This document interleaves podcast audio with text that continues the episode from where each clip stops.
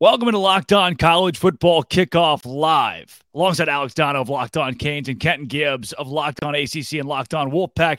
Drake Toll here from Locked On Big 12. Thank you for making Locked On College Football Kickoff Live your lunchtime listen every Friday. Guys, let's jump in. The biggest upset of the week, at least in the top 10, Clemson and Duke.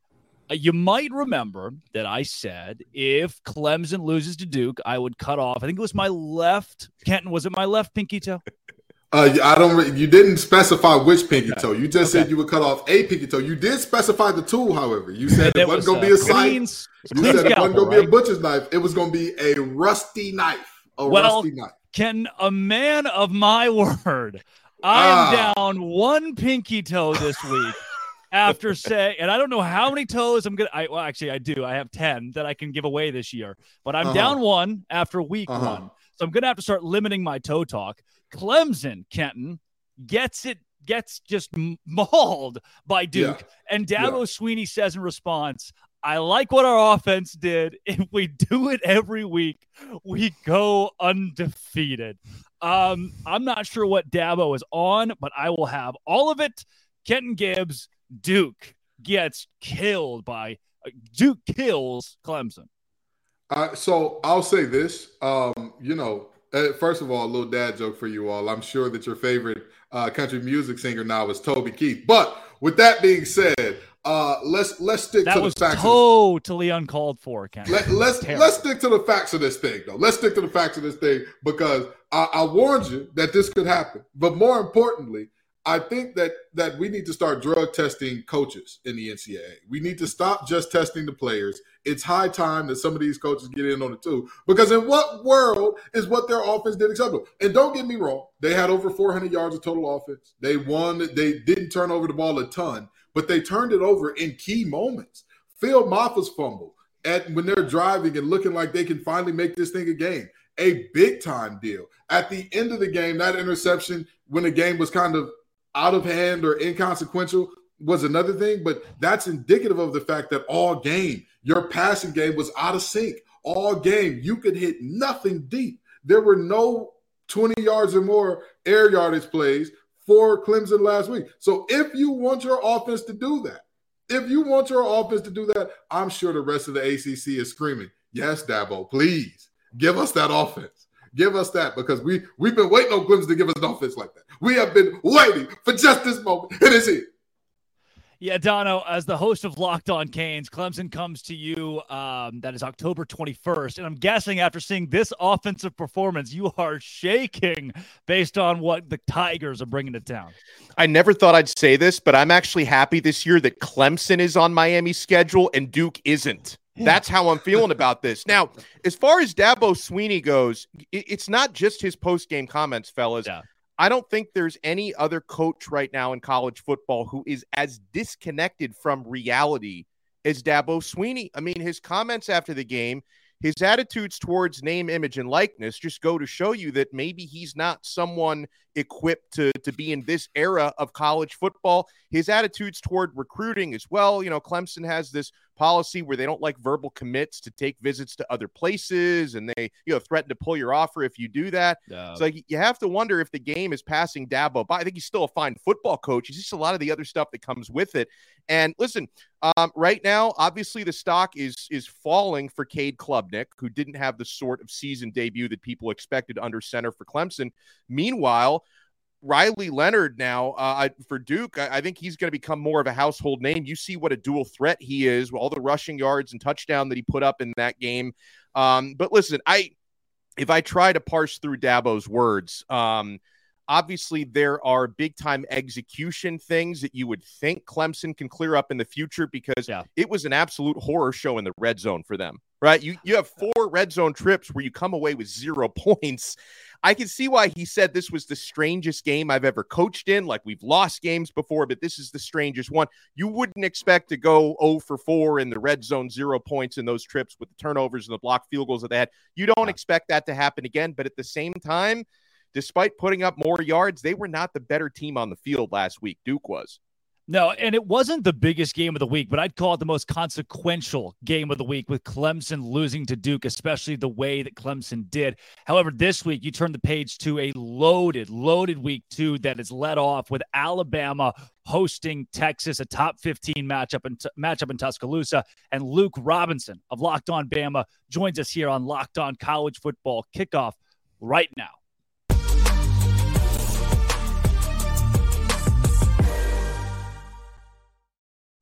Luke, my man, Alabama and Texas. Last week, the Longhorns were sloppy against Rice. Alabama took care of business. Jalen Milroe, the new quarterback, stepped up big time and showed that, hey, there's, there's a new signal caller in Tuscaloosa. How did you grade his performance? And is that good enough to beat a Longhorn team at home this week? Yeah, first of all, thanks for having me. Secondly, yeah, I think if he performs like that, it's it's certainly enough to beat Texas. Um, Alabama is still – uber talented. And uh, I know Texas is too, but Alabama, in terms of blue chip ratio, if you believe in that type stuff, and I do, uh, they are up there at, at, number one or number two in terms of blue chip ratio. So you know they've got the talent to do it. I think what was so great was Jalen Milroe's command of everything. Look, everybody was judging him on the way he performed against Texas A&M last year. And let me preface all that by saying his performance against A&M wasn't bad. He was forced into a starting role in what many people thought at the beginning of the season would be Alabama's biggest game, night time in Bryant Denny against A&M, a revenge game. It, was a big deal. And he was forced into duty. He ended up throwing three touchdowns. He had yeah. some turnovers. There's no doubt about it. He had some turnovers and he had some shaky moments. But Alabama won the game and he performed admirably. It wasn't a superb effort. It wasn't Bryce Young, but I've been on record saying, hey, I could call Bryce Young the best player in Alabama history. I mean, I, I don't think that's a stretch. Yeah. So, I, look, whoever followed Bryce Young is going to be a problem. But, you know, Jalen Milroe put on a show on uh, last Saturday against Middle Tennessee. He accounted for five touchdowns. That's never been done by an Alabama quarterback before. Uh, so, pretty unbelievable. And um, yeah, it's, it's, uh, or uh, I should say, three passing touchdowns, two rushing touchdowns, never yeah, been done yeah, before.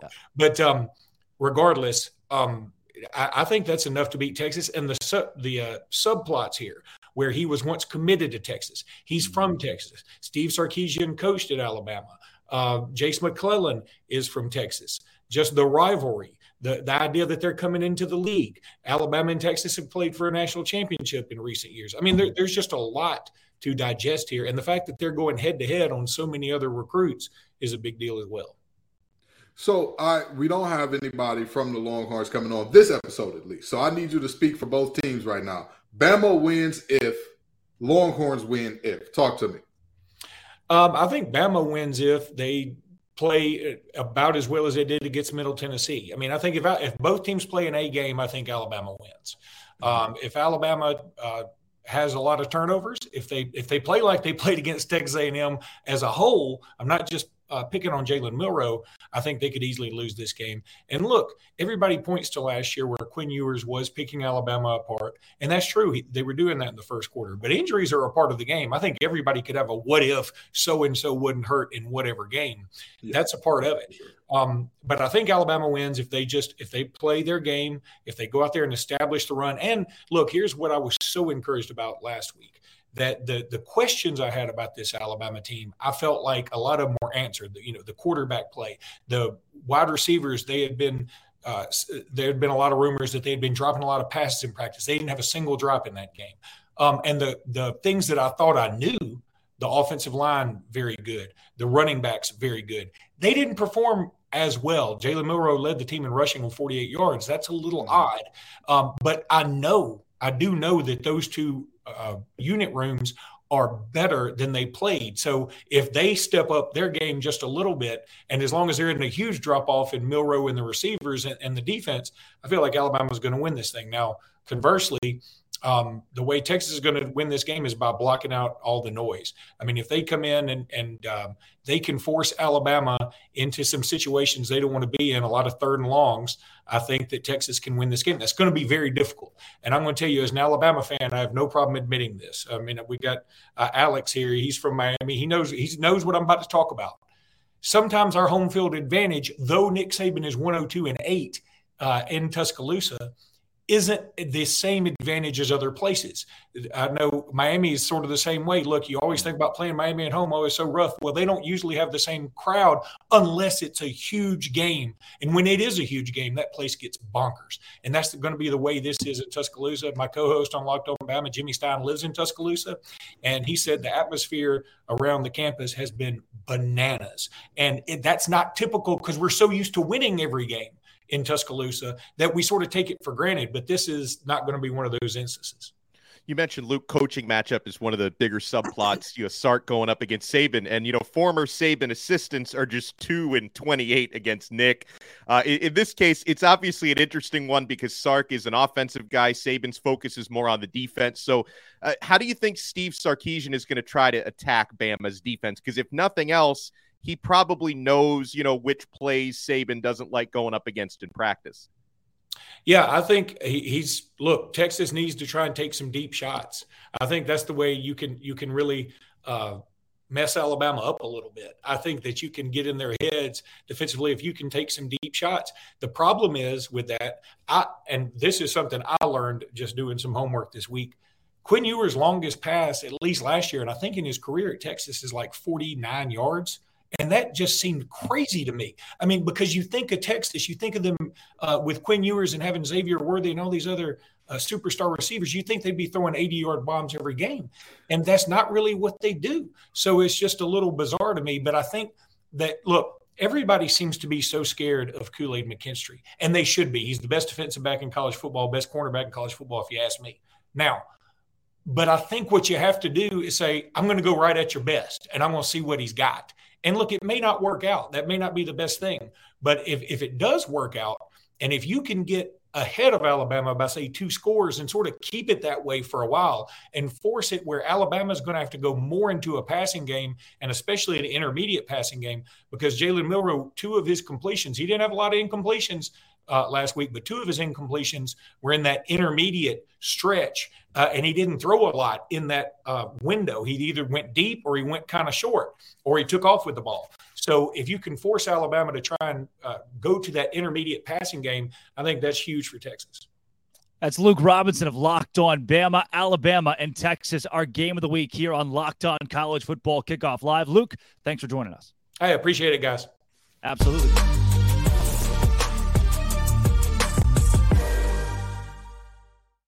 All right, boys, that was the game of the week this week. Last week, it was TCU and Colorado. We didn't know what was going to happen in that yet. Had LSU and Florida State, and then obviously that Duke and Clemson game. But we honed in on how Colorado was going to get dominated by TCU, and we were a little bit wrong. Kevin Borba of Locked On Buffs is going to join the show coming up next, Dono.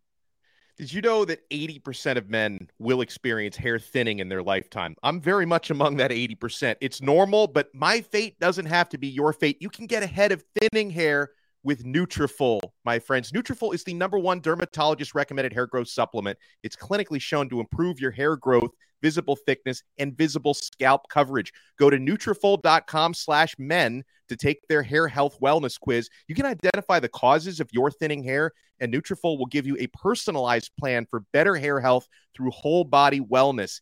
Take that first step to visibly thicker, healthier hair because for a limited time, Nutrafol is offering our listeners $10 off your first month subscription and free shipping when you go to Nutrafol.com slash men and enter promo code locked on college. Find out why over 4,000 healthcare professionals recommend Nutrafol for healthier hair. Nutrafol.com slash men. It's spelled N-U-T-R-A-F-O-L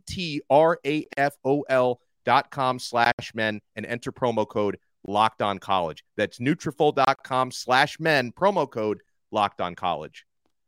March Madness is right around the corner. If you want to win your office pool, you need to stay caught up with all the college basketball action with the Locked On College Basketball Podcast. Every Monday, Andy Patton and Isaac Shade recap the biggest stories in college basketball, keep you up to date on the NCAA tournament bubble, and get you ready for the upcoming week of games. From the Big East to the Mountain West and everywhere in between, Andy and Isaac have college hoops covered on the Locked On College Basketball Podcast. Available on YouTube and wherever you get podcasts. Part of the Locked On Podcast Network. Your team every day. Believe it or not, two weeks ago I was as bald as Dono. Dono took the hat there. I was wearing hats all the time, and then bam, Nutrafol. Look, another guy who's in that same boat, locked on buffs, Kevin Borba. You're gonna see. You're about to see it.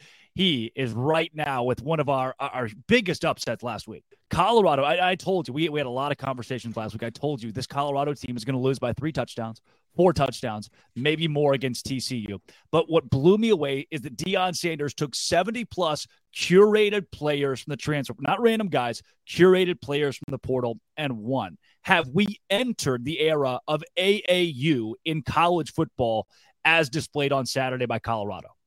Um, I'll say people will try it, but I don't know if everybody has the effect that Deion Sanders does. Um, I think yep. there's probably maybe 10, 15 coaches in college football that could realistically – empty out the cupboard and then restock it with as much talent as he did. And I don't know if those coaches would even want to do it. Um, I think it'd be like Kirby Smart, Nick Saban. Um, if Dabo Swinney ever wanted to touch a transfer portal or acknowledge that it's real, maybe he could do it. But um, I don't think everybody could do it. I don't think it's something that applies to everybody. Uh, I know Texas State kind of did it, um, but again, it's really not a one size fits all type of thing. And so I think having Coach Prime is kind of the main factor that a lot of these kids went there. Well, Kevin, I want to give a nod to Coach Prime right now because I bought receipts too, baby. Of all the folks on Locked On College Football Live, who was highest on the Buffs?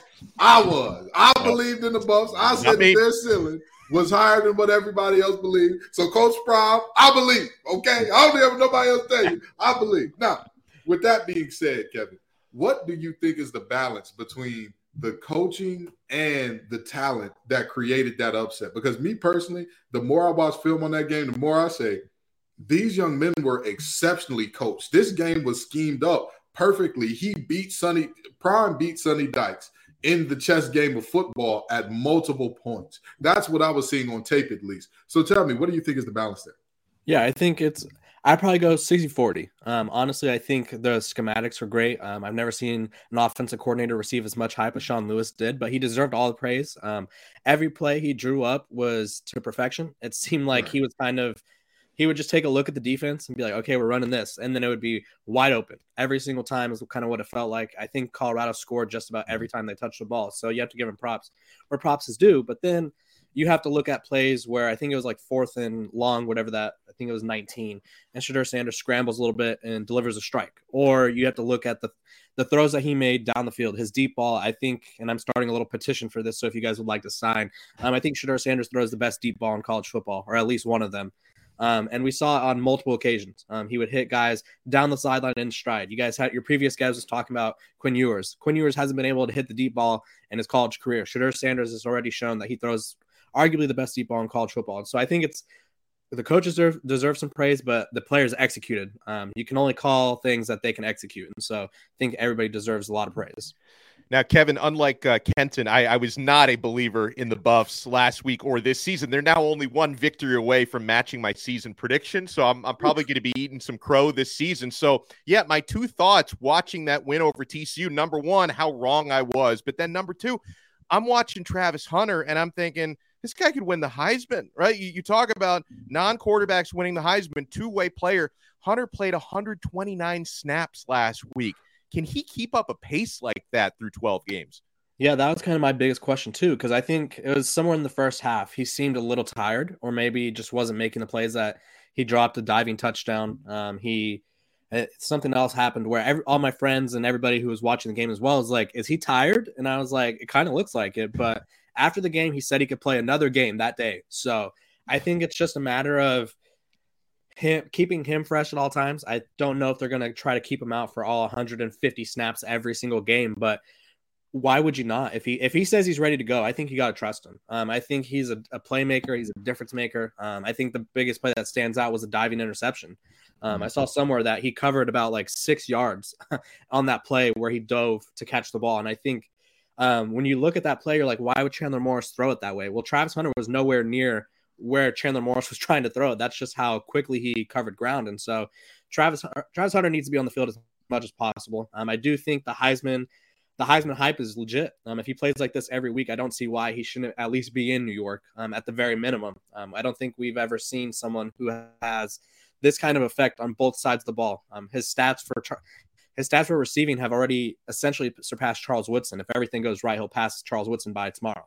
So Travis Hunter is that guy, and it's only been 13 days of college football. That's Kevin Borba of Locked On Buffs. Borba, thanks for joining us. Buying last minute tickets to sporting events should not be stressful. Folks, I've been buying tickets day of events at game time. Flash deals and last minute tickets. They've got the best ones at game time. Easy to find and buy tickets for every kind of event in your area. That includes concerts. I'm taking my son to Disney on Ice tomorrow. Got my tickets at game time. Forget planning months in advance. Game time has deals on tickets right up to the day of. Get those exclusive flash deals, and the game time guarantee means you'll always get the best price. If you find tickets in the same section and row for less, Game Time will credit you 110% of that difference. So download the Game Time app, create an account, and use code Locked On College for $20 off your first purchase. Terms apply. Again, create an account and redeem code Locked On College for $20 off. Download Game Time today. Last minute tickets, lowest price, guaranteed. Dono, I had no idea you were taking Dabo Swinney to Disney on Ice this weekend. uh, there are so many games around the nation that stand out in week two, folks. Let's get some more insight into the biggest games from our biggest conferences in this week's Conference Confidential. We start with Craig Shemon of Locked On Big Ten. There are 14 Big Ten games on the slate this weekend, and none bigger than Matt Rhule and the Nebraska Cornhuskers going into Boulder, Colorado to take on Coach Prime, Deion Sanders, and the Colorado Buffaloes, who shocked the college football world last weekend by going into TCU and winning 45 to 42. Nebraska is coming off yet another one score loss, this time to Minnesota, 13 to 10. Here's the deal I think Nebraska's defense is much better than TCU's. I also think that Nebraska quarterback Jeff Sims and running back Gabe Ervin can run the football. I don't know if you noticed, but TCU ran for 262 yards against Colorado's defense. I think it's there for the taking. Bottom line, I think if this is a high scoring game, some sort of shootout, then Coach Prime and Colorado are 2 0. And who would have thought that a couple of weeks ago? If it's a lower scoring game with some actual defense in this game, I think Matt Rhule gets his first win at Nebraska. By the way, Vegas has the over under at 59, so it thinks it's going to be a little bit of a higher scoring game. They also have the Buffs at minus three on this one. Youngstown State is at Ohio State. I call this the Jim Tressel Bowl, given his importance to both institutions over the years. Kyle McCord and Devin Brown will both play quarterback for Ohio State. Devin Brown will play a lot more than he did last weekend in Bloomington against the Indiana Hoosiers. I've got to tell you right now, this quarterback situation is not resolved yet. So both will get a lot of snaps in this game. In Ann Arbor, get out your bingo card for your coaching roulette. We'll keep track of who's coaching the team. Jim Harbaugh in his second of three weeks being suspended. Of course, uh, last week against East Carolina, defensive coordinator Jesse Minter held down the fort. This week against UNLV, special teams coordinator Jay Harbaugh will handle the first half. Meanwhile, running backs coach Mike Hart will be the head coach in the second half. Got it? Got it. And finally, let's not overlook the Cy Hawk Trophy as Iowa takes on Iowa State for the 70th time in this rivalry. It's Going to be a great weekend. Can't wait. Enjoy the games. I'm Craig Shemon for Locked On Big Ten.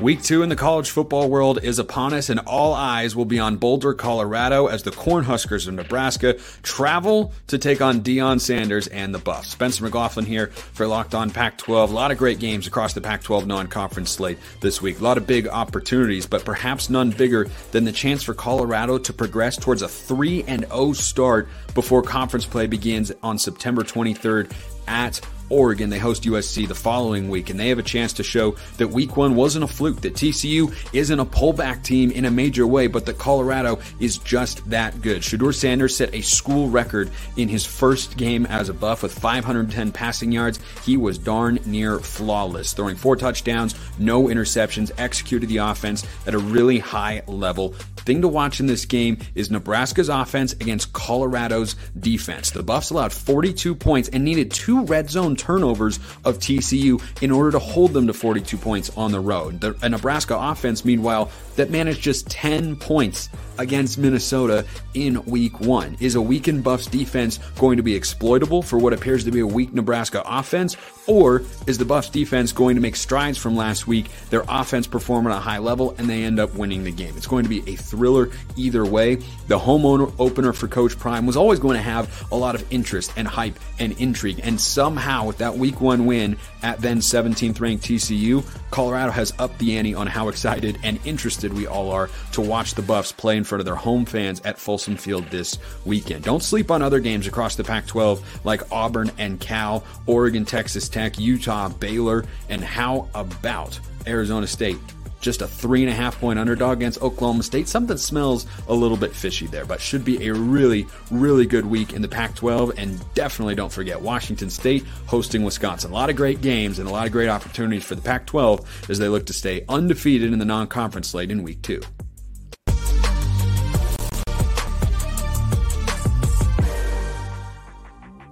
Dave Schultz with your Week 2 Sun Belt preview. Much better matchups across the board in the Sun Belt for Week 2. In fact, you have a conference ball game, the Louisiana Raging Cajuns taking on ODU in Norfolk, Virginia. First time these two schools have ever met. But the big matchup is Appalachian State going to Chapel Hill to take on Carolina.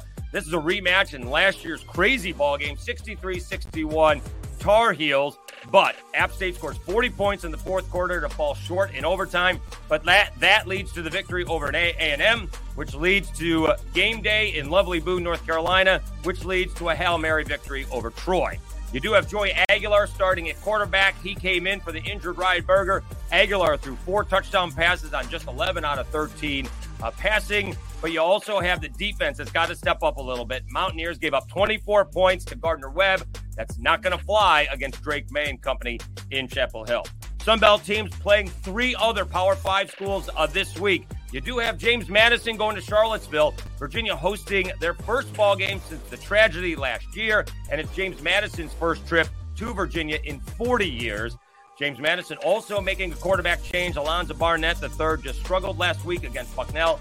Senior transfer Jordan McLeod, he came in and he righted the ship as the Dukes beat Bucknell 38 uh, to 3. You got Troy going up against Kansas State and the Trojans, the defending Sun Belt champions, they struggled, giving up 30 points to Stephen F. Austin. They're going to have to do a much better job to shock the Wildcats. And then you got Southern Miss. Poor Golden Eagles, or look at it as a great opportunity. They get to go to Tallahassee to take on Florida State. The Seminoles destroying LSU in the second half.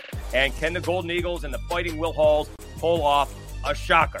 The other big ball game in the Sun Belt, you got Texas State the Bobcats upsetting Baylor. They're going into UTSA to take on the Roadrunners.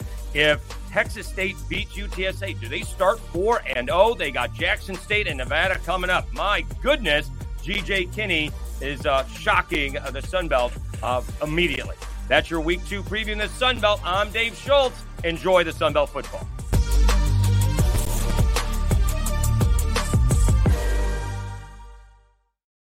That was our look around the country here on College Football Kickoff Live with Conference Confidential. Now, guys, it's time for Sell Me Why. Five or six games where we're going to tell you, we, we can help sell some of these on why the spread is where it is and who's going to cover. We start with Ole Miss minus six and a half. Oh. Everybody wants to see the SEC go down to a G5 opponent on the road. That is the consensus amongst other conferences in college football. But I just don't think it's going to happen. Hi, I'm Stephen Willis from the Locked On Ole Miss podcast, and you are looking at an Ole Miss offense that is operating at maximum efficiency. Willie Fritz and the Tulane Green Wave are going to have to perform at an extremely high level to keep Ole Miss off the board. This is a game that, even as good as Tulane is defensively, could see Ole Miss scoring 40 or 50 points. And with the line being as small as it is, I don't think that Tulane's offense is going to be able to match it. In fact, whenever you look at the score of this game, I put it at somewhere around 31 to 14. So I would be be okay with laying up to 12 or 13 points. So as this line gets a little bit bigger, and I think it will before kickoff, I do think that I would lay these points. Tulane's a good football team. I just don't know if they're as good as Ole Miss. Yeah, guys. Uh, Kenton Gibbs, we'll start with you. Ole Miss, Tulane. This game is a sellout. Uh, this it's a, a, Tulane team that won a New Year's Six bowl last year, but a lot of people are are picking are picking the the Rebels to get it done. Yeah. So the thing about this game is Tulane is another one of those teams, and this is kind of because they're in the group of five more so than just a philosophical thing that we see from a lot of Power Five teams that don't play defense. They're going to struggle defensively. The offensively, they can scheme guys up. They can find ways to get guys up. They can find ways. I I enjoy watching Tulane's offense because whatever they want to do, they find ways to effectively do it. If they want to get the ball to the perimeter in terms of the running game, they find a way to do so. If they want to scheme up, hey, we're going to keep hitting you uh, laterally, laterally, laterally until all of a sudden you got two high safeties and now we can gas you vertically. They're going to do it. And so I could see, I could see Tulane saying, hey, not today. No covering on us, Ole Miss. But I could also see a couple turnovers going the wrong way for them. And then all of a sudden, Ole Miss gets this thing and makes it ugly. Dono, seven to seven point game. Do you take the Rebels? I do take the Rebels. Um, it gives me pause because obviously Tulane is ranked, Tulane is talented, but the fact that they're ranked, that means you're not going to be sleeping on the green wave. I, I think I look at it from an Ole Miss perspective because sometimes when you see these strong group of five teams pull off these upsets, I know we're talking about a spread, not the straight up, but either way, when you're talking about these group of five teams, when you can catch a power five sleeping, it's not going to happen because I think Tulane has enough hype coming in. Jimmy's and Joe's, guys. I mean, you know, Tulane can try to scheme with their X's and O's, but they just don't have the talent. So this is a situation where I can see it being a close game heading into the um, fourth quarter. And I just think the Rebels are going to wear them out and probably end up winning this game by two touchdowns. Look, I New Year's have Ole Miss to cover, by the way. I too New have. Year's Six Bowl is different than Week Two of college Yeah. football, right? You, you don't really throw out the kitchen sink to beat Ole Miss this week, and maybe you can make the case that Tulane does, but they they know what it's like to win now. They they've seen that at the, at one of the highest levels of college football. I've got Ole Miss by at least a touchdown. It's a weird line, right? Vegas and the betters are are swayed on this one, but I, give me Ole Miss as well. But we've got action this weekend to an, an extent, like 50% action. Georgia 43 and a half point favorites over the Ball State Cardinals. Clint Shamblin of Locked On Bulldogs is going to sell us why the dogs will cover the huge spread. Everybody, Clint Shaman, Locked On Bulldogs here, telling you why Georgia's going to cover no problem, no sweat against Ball State. One, Bobo knows his assignment. Look, last week Kirby Smart got on him, told him, "Hey, uh, first and goal from the five, can't be having that. We got to get more than a field goal." That's number one. Bobo's going to be on point. Number two, Carson Beck is going to be just fine. In this offense, Stetson Bennett did not have as many yards, completions, or touchdowns as Carson Beck did in his first game as Georgia's signal caller. No worries there. And number three, this defense is nasty. It's the best defense Kirby Smart has ever, yes, I said ever had. Talent all across the board. Composite is the best we've ever seen, which is why I think Glenn Schumann and Kirby's going to shut them out again. This is why Bulldogs are going to cover that point spread. Fear not. Lay the points. It's just fine. Ball State is not going to score, and Georgia's going to get a 50 burger. That's why Bulldogs are going to cover. Oh, the old backdoor cover here. We're talking 43 points. Georgia did not cover that against UT Martin. What? There are so many other things you could do with your life than bet a three point spread, Kenton Gibbs. I agree. I agree. I, this is throwing money out the window because you're you're counting on a lot working in a certain way.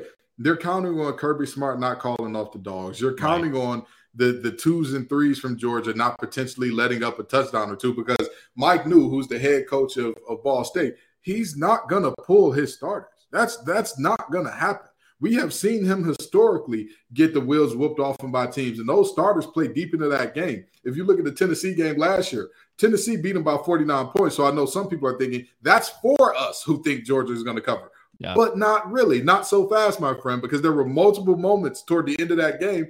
Tennessee just kind of lucked into some moment, or not lucked into, but things went their certain way in terms of their twos and threes getting pick sixes and whatnot. That was like, oh, well, you know, this is this is how these things go.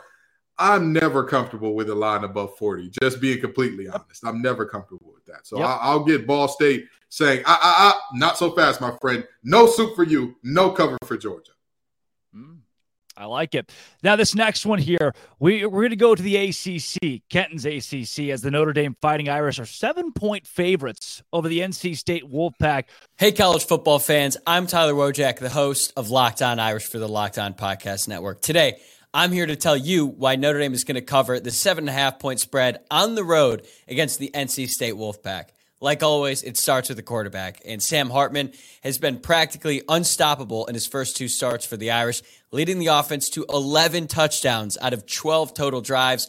I expect him to exercise some demons against NC State and have a big game on Saturday in Carter Finley Stadium. But it's not just Hartman, though. The Notre Dame defense has been stout, and they have yet to give up a touchdown through two games, albeit against pretty weak competition, but still, they have been really good so far. And I believe this is the first big test for Notre Dame this season, both offensively and defensively. And I'm confident the Irish are ready to rise to the challenge and get a statement win on the road against NC State. Our very own former NC State defensive tackle. Kenton Gibbs, go. Y'all are gonna call me a homer. People are gonna call me everything but a good Christian. They're gonna say that I'm I'm I'm imploring people to give away money. But here's the deal: the Wolfpack and the Golden Domers have played three times, and Notre Dame has never won a game outright outside of South Bend. And by the way, those three games weren't hundred years ago. The the most recent one was in 2017. They lost in 2016 when a hurricane was coming through Raleigh. NC State wins 10 3. Guess what? There's supposed to be another hurricane that is on the brink. Fans, friends, family, I'm telling you, this is deja vu for a reason. The more I watch film on Notre Dame, the more I believe they're not going to cover. Do I believe they win outright? I have them winning by a field goal, 24 21. But do they cover that seven and a half? Mm, I don't think so. Uh, well, speaking of games that are close to the chest for our host, Dono, here's yours. Texas A&M Aggies are currently favored by three and a half on FanDuel over the Miami Hurricanes. Here's Andrew Stefaniak to tell you why the Aggies will cover that spread. Will Texas A&M cover against Miami? Man, it's a tough one. It's a good question. I think the Aggies are going to cover. Our friends over at FanDuel currently have the line at four and a half points, minus four and a half for the Aggies. And the way I look at it, I think they're going to go on the road and take care of business against the Miami Hurricanes. Texas A&M's offense looked dominant against New Mexico, and I think that they're going to go and do the same against a much better opponent in Miami. Conner Weigman was throwing passes that were just perfect, putting the ball right in the bucket, putting it right where it needed to be. We saw the wide receivers running open all game long, one of the most talented receiver rooms in college football. I think you're going to see that repeat itself. Texas A&M's hopefully going to have more of a rushing game against the Miami Hurricanes and the defense. I think it's going to come down to whether or not you can stop Miami's rushing attack. If you can do it, the Aggies win and they cover the four and a half point line. Well, comparing backdrops between Locked On Canes and Locked On Aggies, Alex Dono covers. Do the Canes cover this Saturday? I think they do cover. And it, the magic number, I mean, it had been earlier in the week three and a half. It's at four and a half. I think this game is going to be decided by three or four points in either direction. So I look at that number. I feel comfortable taking Miami.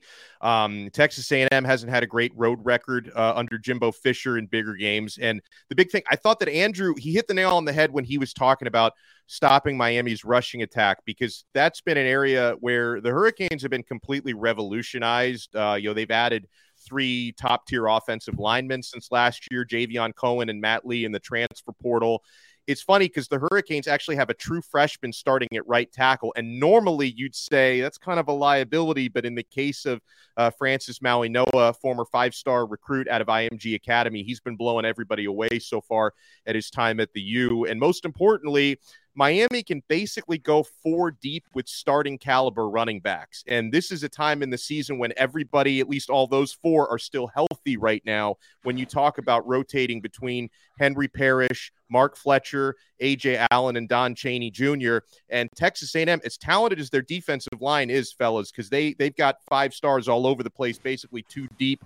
Uh, they were brutal against the run last season. Different coaches, a lot of the same personnel, and New Mexico had a little success running into the te- uh, into the teeth of their defense last week. So Andrew was right on. The Texas A&M stopping Miami's running game is a big key. I'll look at it on the flip side. As far as the Miami Hurricanes go, trying to slow down the Aggies passing game. That's going to be where Miami either covers that four and a half point spread or not, because that trio of wide receivers that the Aggies bring to the table with Evan Stewart, who was suspended against Miami last year, Noah Thomas, who's six foot six, and Ainias Smith, who's just a gadget, you know, all purpose guy, does a fantastic job. Miami's got to pressure their quarterback, Conner Weigman. And I believe the Hurricanes have a defensive line where they're able to do that, I think, on a somewhat consistent basis, make him feel a lot more uncomfortable than he did against New Mexico.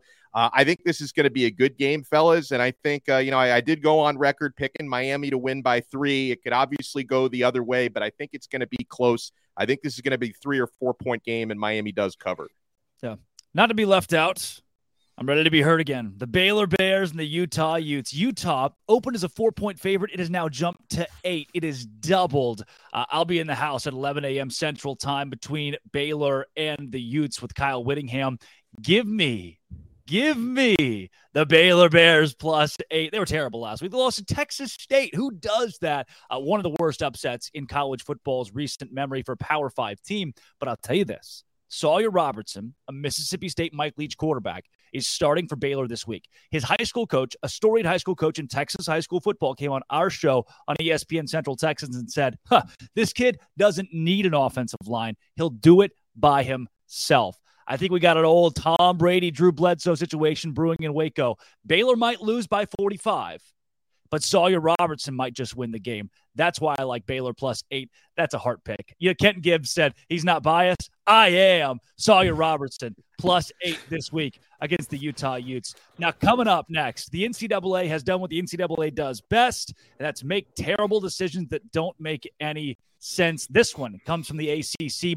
This is Locked On College Football Live. That's Alex Dono. That's Kenton Gibbs. I'm Drake Toll, breaking down everything from last week in college football and everything coming up this week. Now, one of the biggest storylines from the NCAA in their very finite wisdom, they have denied UNC wide receiver Tez Walker his eligibility for the 2023 season, and Mack Brown was furious, rightfully so. Somebody else who's also not very happy about it, Isaac Shade of Locked On Tar Heels. We'll take you there now.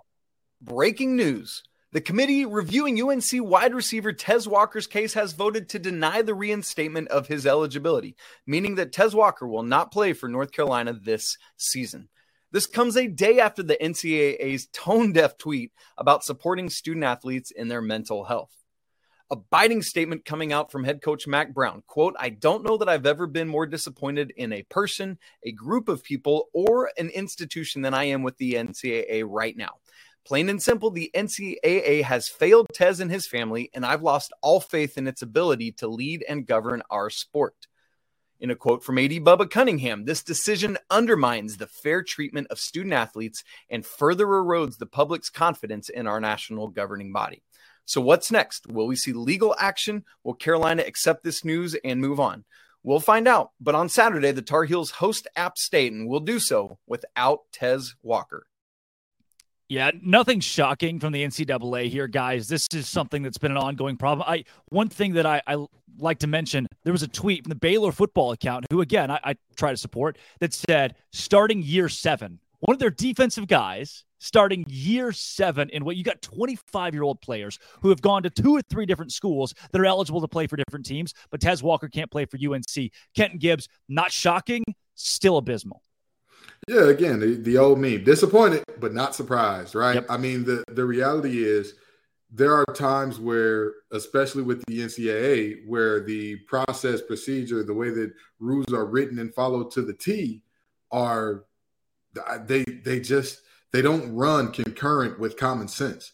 Yes, it does not make sense that guys are allowed to play seven, eight years, whatever the case may be, However, by the, the lay of the law, by the rule of the law, they got a couple of hardship waivers for whatever reason in terms of injuries or whatever the case may be. Yeah. And they got a COVID year, maybe, which we're seeing the back end of guys with COVID years. That's finally starting to wane off a little bit, but we're seeing that as well. And then you combine that in with the fact that they're graduate transfers. Graduate transfers have an entirely different ball game in terms of where they can and can't go and how they can move than undergrad transfers. But in this Tez Walker situation in particular, the thing that I find so so important about this, so disgusting about this, is the fact that his first transfer was away from a school that didn't have football that year. Hmm. No, he committed to North Carolina Central out of high school. They canceled their season because of COVID. That should have been reason enough to say, hey, this doesn't count as his one free transfer. This is the it shouldn't be, well, his grandmother is sick, and that's why. No, no, no, no, no. Even if we're going by the the the law of the land here, if that team did not participate in football when he came, why would he stay? With all due respect to NC State, I got my degree from there without having financial hardship. I just gave him three attendance, more than most people ever will, but that's another story for another time. The reality is very simple. Without football, I would have been in Raleigh. If when I got down here, they said, "Hey, Ken, um, COVID is happening, and we're not going to be playing football." Okay, y'all be real. You know, y'all stay easy. I'm not going. I, am in the words of Magic Johnson. I ain't gonna be here. Okay, no. that would have been me. So it, I think that it's it's flatly preposterous to look at that situation, look at this young man, and say, "Hey, that still counts as one of your transfers." That's mm-hmm. that's nonsensical to me. Donna, we're in an era too where anybody can transfer for anything. I don't know why we're picking and choosing these things where Colorado's got 73 players. The NCAA says nothing, does nothing, which I think's the right call. I mean, if these kids right. want to transfer somewhere else, it's whatever. In an age where NIL is so popular, where the parity in college football to me is getting better outside the top 10, which again, conversation for another time, but everybody outside of that top five or 10 is beating up on one another. And now we're picking the most random little battles, the, the, the best kids, and saying, hey, nah, we don't think you should play the inconsistency is the first thing that really drives me crazy. I don't know if they have like different arbitrators that all look at different cases, and maybe maybe it's like which umpire you get at a baseball game, right? The strike zone is bigger or smaller depending on who it is reviewing your case. But you know, to deny a young man, and, and Kenton was so right to describe the first time transfer was because the football program was canceled, yeah. and the second time transfer is to be closer to a sick family member, closer to home. It's like how do you look at that and deny it? And I'm with you, Drake. Like the Colorado thing, it doesn't upset me, but at the same time, the inconsistency does, where you basically allow an entire roster to be built off transfers who are allowed to play immediately. Mm. And then you decide to deny a young man a waiver under these circumstances. It's crazy. The other part about it that bothers me is it's very obvious the NCAA, they're trying to flex what little power they have because they're losing control of their own sport of their own athletic landscape right? Where you know they they hate not having really any control over name image and likeness which takes a lot of control away from their recruiting rules. Uh, and so now it's like the little power that they have left they need to show these players and these teams who's boss by flexing that power. It's it's very upsetting to me. And i know we we had a little talk about this last week but you know the, the years go on with, with the way that you know the conferences now and the universities are getting so much power at a certain point you're going to look at the ncaa and say why do we need them again like yeah. exactly what do they actually do to make uh, to make our situation better so that's where i'm at on this it's troubling to me yeah, and, and we could sit and have this conversation for a half hour, Kenton, but nothing's going to happen. This yeah. is not going yeah. to change. And there, there, are two things that I want to talk about real quick before we got to move uh, on from this. Number one, the NCAA doesn't realize this, but decisions like this are driving toward that singularity thing that Chip Kelly was talking about, where mm-hmm. football is a separate entity altogether. Yeah. We are looking at a multi billion dollar business. Yep. And you're regulating where some of the stars can and can't go, when they can and can't play. I'm going to tell you this in these great United States of America, in the mainland and in Hawaii and Alaska, if it's enough money behind it, it will find a way. It what they say life finds a way. Well, money finds a way in America, baby. And there's too much money in this thing for you for the NCAA to continue making these rules arbitrarily. And second of all, I'm I'm gonna say this, and this is the NC State and me talking a little bit, and yeah. I'm gonna be hundred percent honest about that.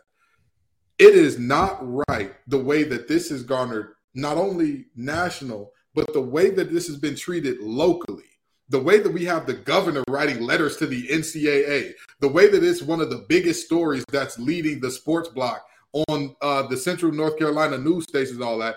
Where was this energy for the other players in the state who had similar situations? When Chandler Zavala of NC State was told that he wasn't going to be able to play and he had only played three games and got hurt and didn't get an injury waiver, which literally the injury waiver says if you only if you play less than 16 quarters of football. Now maybe it's just me. The two the three games that he did play, none of them went into overtime. We didn't get free football. So I don't understand how Four times three became over 16. Nobody, governor didn't write a letter for him, but he did for Tez Walker, who went to his alma mater. I didn't see WRAL breathing down people's necks to talk about that. I didn't see none of the news stations, ABC 11, WTV, um, uh, I can't remember the other one, WNCN. Nobody was here talking about that. Cam Hayes going to ECU. Nobody's talking about that. Cam Woods going to NC State. Nobody's talking about that. And those players are in very similar situations where they're not going to get waivers either, most likely. And for whatever reason, Tez Walker seems to be the spark plug that has got everybody around the nation swept up and wrapped up in it. Things that make you go, hmm. Yeah.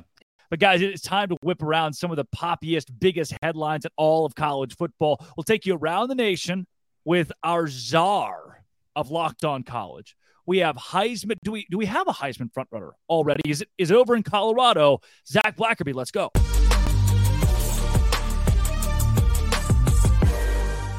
It's the Blackerby Blitz on college football kickoff live. Zach Blackerby, host of Locked On Auburn, also the I don't know the the the savant of the college channel. Ooh. Zach, col- yeah, you're welcome. Thanks, checks, checks in the mail. Colorado knocks off TCU this week. Did Deion Sanders just prove that you can take 70 kids out of the transfer portal and win now? Yeah, I think so. I think so. Now he's got to do it consistently. And it wasn't just 70 kids, it was 60 something kids and Travis Hunter. I mean, that, that guy counts as like 10 players with the amount of snaps that he's going to play and how sustainable is that over the course of the season. I don't know. But right now, I, I think you can make the case that Travis Hunter deserves the Heisman. That, that, that's kind of where I'm sitting with him right now. Uh, wow. All right. Well, we can give Travis Hunter or TJ Finley the Heisman because TJ Finley, the old Auburn kid, put it on the Baylor Bears, a team that won the Big 12 and the Sugar Bowl now two years later, lost at home to Texas State, giving the Bobcats their first ever Power Five victory. Unbelievable. Unbelievable. Yeah, didn't work out at LSU for TJ Finley, didn't work out at Auburn for TJ Finley, but maybe him going to Texas State was the key to unlocking his potential because it's been there all along. The guy's ginormous. He's got the arm. I think he's got the attitude, but man, that was uh that was wild. And hey, Drake, a lot of people were saying that he was going to be the third string quarterback or at least the backup when he transferred there. So props Yeah. to him for winning that battle and then taking it to the Baylor Bears. And uh, you know a few things about that team. I do. I, I, I well, I was in the house um, for a historic, historic upset. It was either him or Malik Hornsby. So a great transfer class at Texas State. Sure. Again, proving that you'd rather have 30 juniors in college from a different school than 30 freshmen in, in a recruiting cycle now in college football. Zach will take it to Ames, Iowa, where the where half of the Iowa State football team is no longer on the football team due to a betting scandal, where some were even betting on games they were playing in, including former starting quarterback Hunter Dekkers. What do you make of of college kids betting on their own games? I mean, it seems like it was so widespread within their locker room. How does somebody not step up and say, hey, guys, one, not only is this wrong, this is very illegal and much bigger than just football. Uh, it's just amazing. I mean, nobody stepped up and said anything, Drake, that there was some kind of like culture of betting within the locker room. Very corrupt, very stupid. Let's just be very clear here how dumb this is. And yeah, it's really wrecked the program that already wasn't in the best spot anyway. Now, if you are not a college football player, you can go to FanDuel, which is a proud betting sponsor and partner of the Locked On Podcast Network. That's right. Zach, Caleb Williams' dad came out this week and said that if he's drafted number one overall and doesn't like where he's going, he'll just come back to college and make even more money through NIL. What do you think about the old John Elway story coming back? Well, uh, he's getting money what from Nissan because of the Heisman House. He's getting money from Dr. Pepper. It seems like that uh, that commercial's on my TV every time a football game goes to a commercial break. So I'm sure he's being well taken care of, and I think this is some of the beauty of NIL. I think we saw it most impact college baseball when a lot of guys chose to not go play in the minors for 20 grand a year, when instead they can make 20 grand a year and also have all this access, you know, to the college facilities. I think you're going to see some guys say, no, my gig right now is better than if I were to go to the NFL. And I think you're going to see it more in the later rounds. It's kind of interesting seeing it with a potential number one overall pick. But when you win the Heisman, you get that cheddar from more than just your school's collective, Drake. And I, and I think, I don't know if he's going to necessarily make more in college, but look, I don't know if I'd want to go play for the Cardinals either. So I, I do not blame Caleb Williams if this is all true. Well, eh, look at Shedeur Sanders at Colorado. He he gets the win at quarterback, yeah. and now he's multimillionaire through NIL, making more money than Joe Burrow's base this season. Does that show? Hey, look, we're, we're at an age. The longer you stay in college, the better. If you're that guy, yeah, if you're that guy, it's all about you know the name, image, and likeness. I think NIL shifted to you know almost some paper pay for play with all these collectives popping up but it is more than that. At the at the core of it, it is still about NIL and these folks that are making a lot of money. I cover Auburn, Suni Lee, you know, the best gymnast in the world. She's a gold medalist, you know, for the most recent Olympics. She made a ton of money, but it really wasn't from Auburn. It was from Dancing with the Stars and yeah. and all these other big brands that that partnered with her. And if you're that big, you know, you deserve that sort of money, and you probably have more freedom to do that at the college level than you would in the NFL. Couple more, Zach. We'll take you back out to the south. Uh, Clemson Tigers got Yikes. drubbed by the Duke Blue Devils. Yikes. Uh, and Dabo is in Spain without the S. What do we do about Dabo Swinney?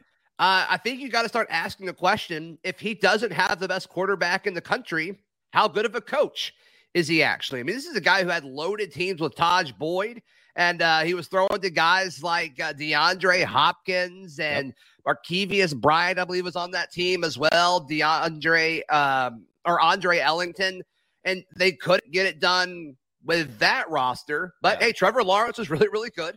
Deshaun Watson was really, really good. Kind of makes you wonder if he doesn't have the best quarterback in college football, how good of a coach is he? Uh, Chad Morris is on staff. That's that's all you need to know. Zach oh my gosh! Why do Morris, people keep hiring him? It doesn't make any sense. Offensive assistant at Clemson. Uh, last but not least, you sent me this name incorrectly when you texted it to me. It's not Jaden Ott. It's Jaden Ott of Cal. The Bears said the name Auburn means nothing. Zach, it's your one Auburn headline of the week. I appreciate uh, it. Are you are you fearful of the Cal Bears this week?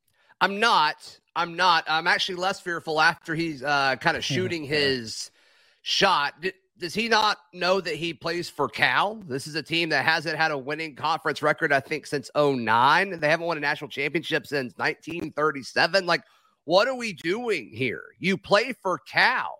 You were just like not in a conference a week ago because nobody else wanted you. And You're having to stoop to the level of joining a conference where the rest of the schools are 12 hours away from you because you don't really have a say in the matter. So we'll certainly see. It's going to be the latest kickoff in Auburn football history. You know, I think that may impact the Tigers, unfortunately. But look, uh, I'm all for it. We're not going to get a whole lot of opportunities for this. ACC after dark. How about that? Gross. That's Zach Blackerby host of Locked On Auburn and the Savant, the Locked On College Football Podcast, right here on College Football Kickoff Live.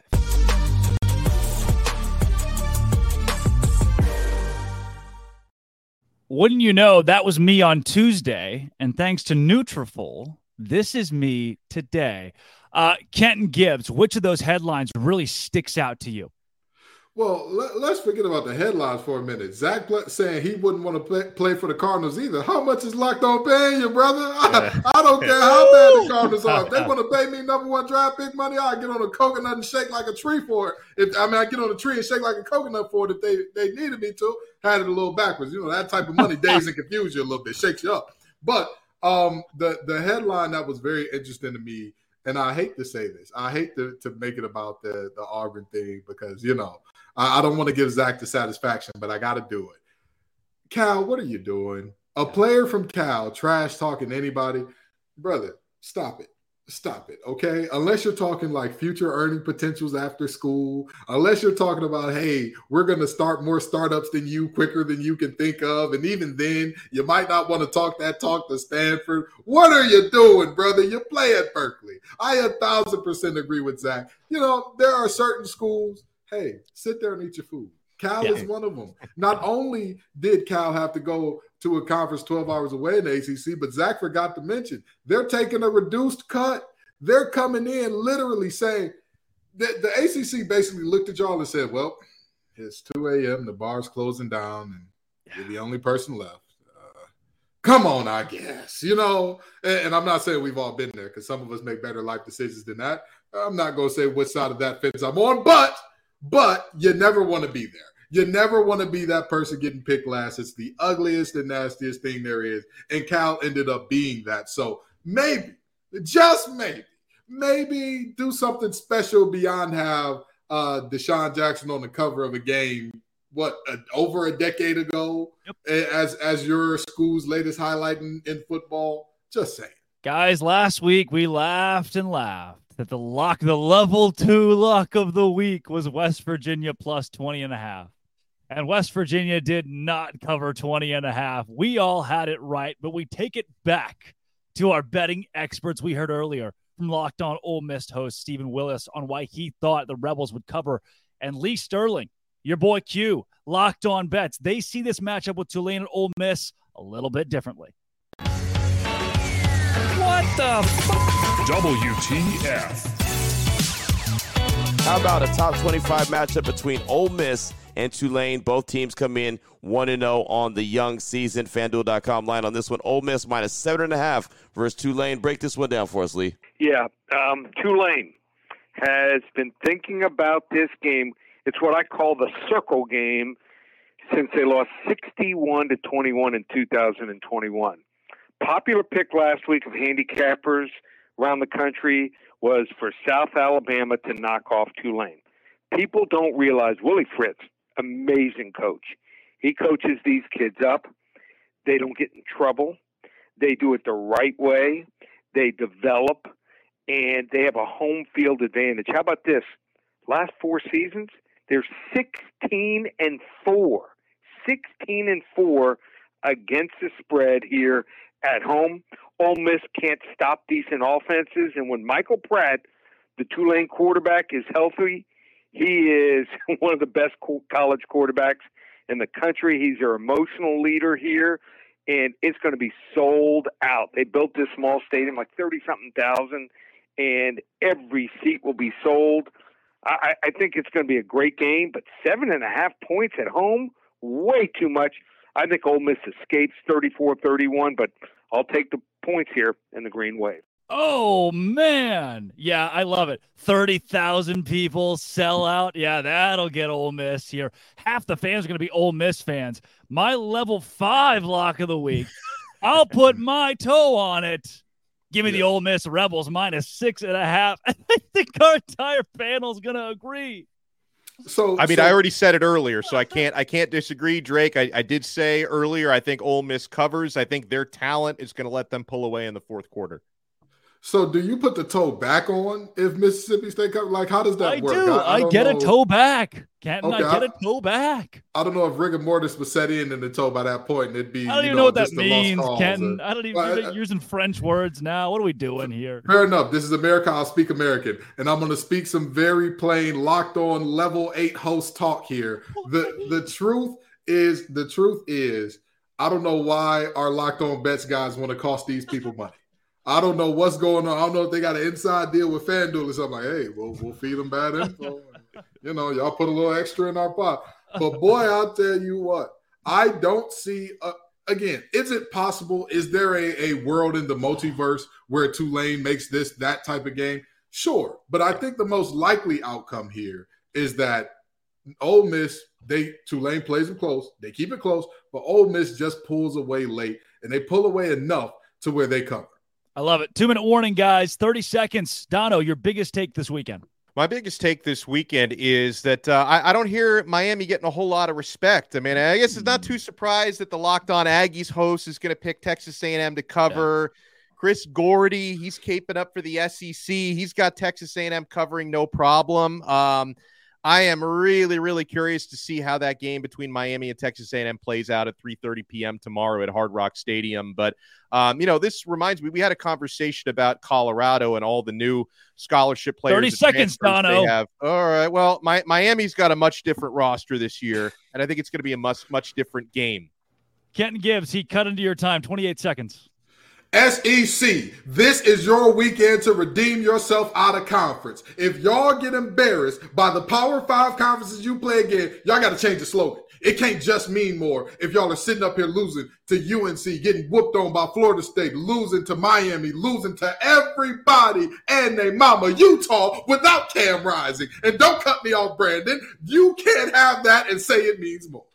Boom. The Big 12. Texas Tech beats Oregon. Baylor beats Utah.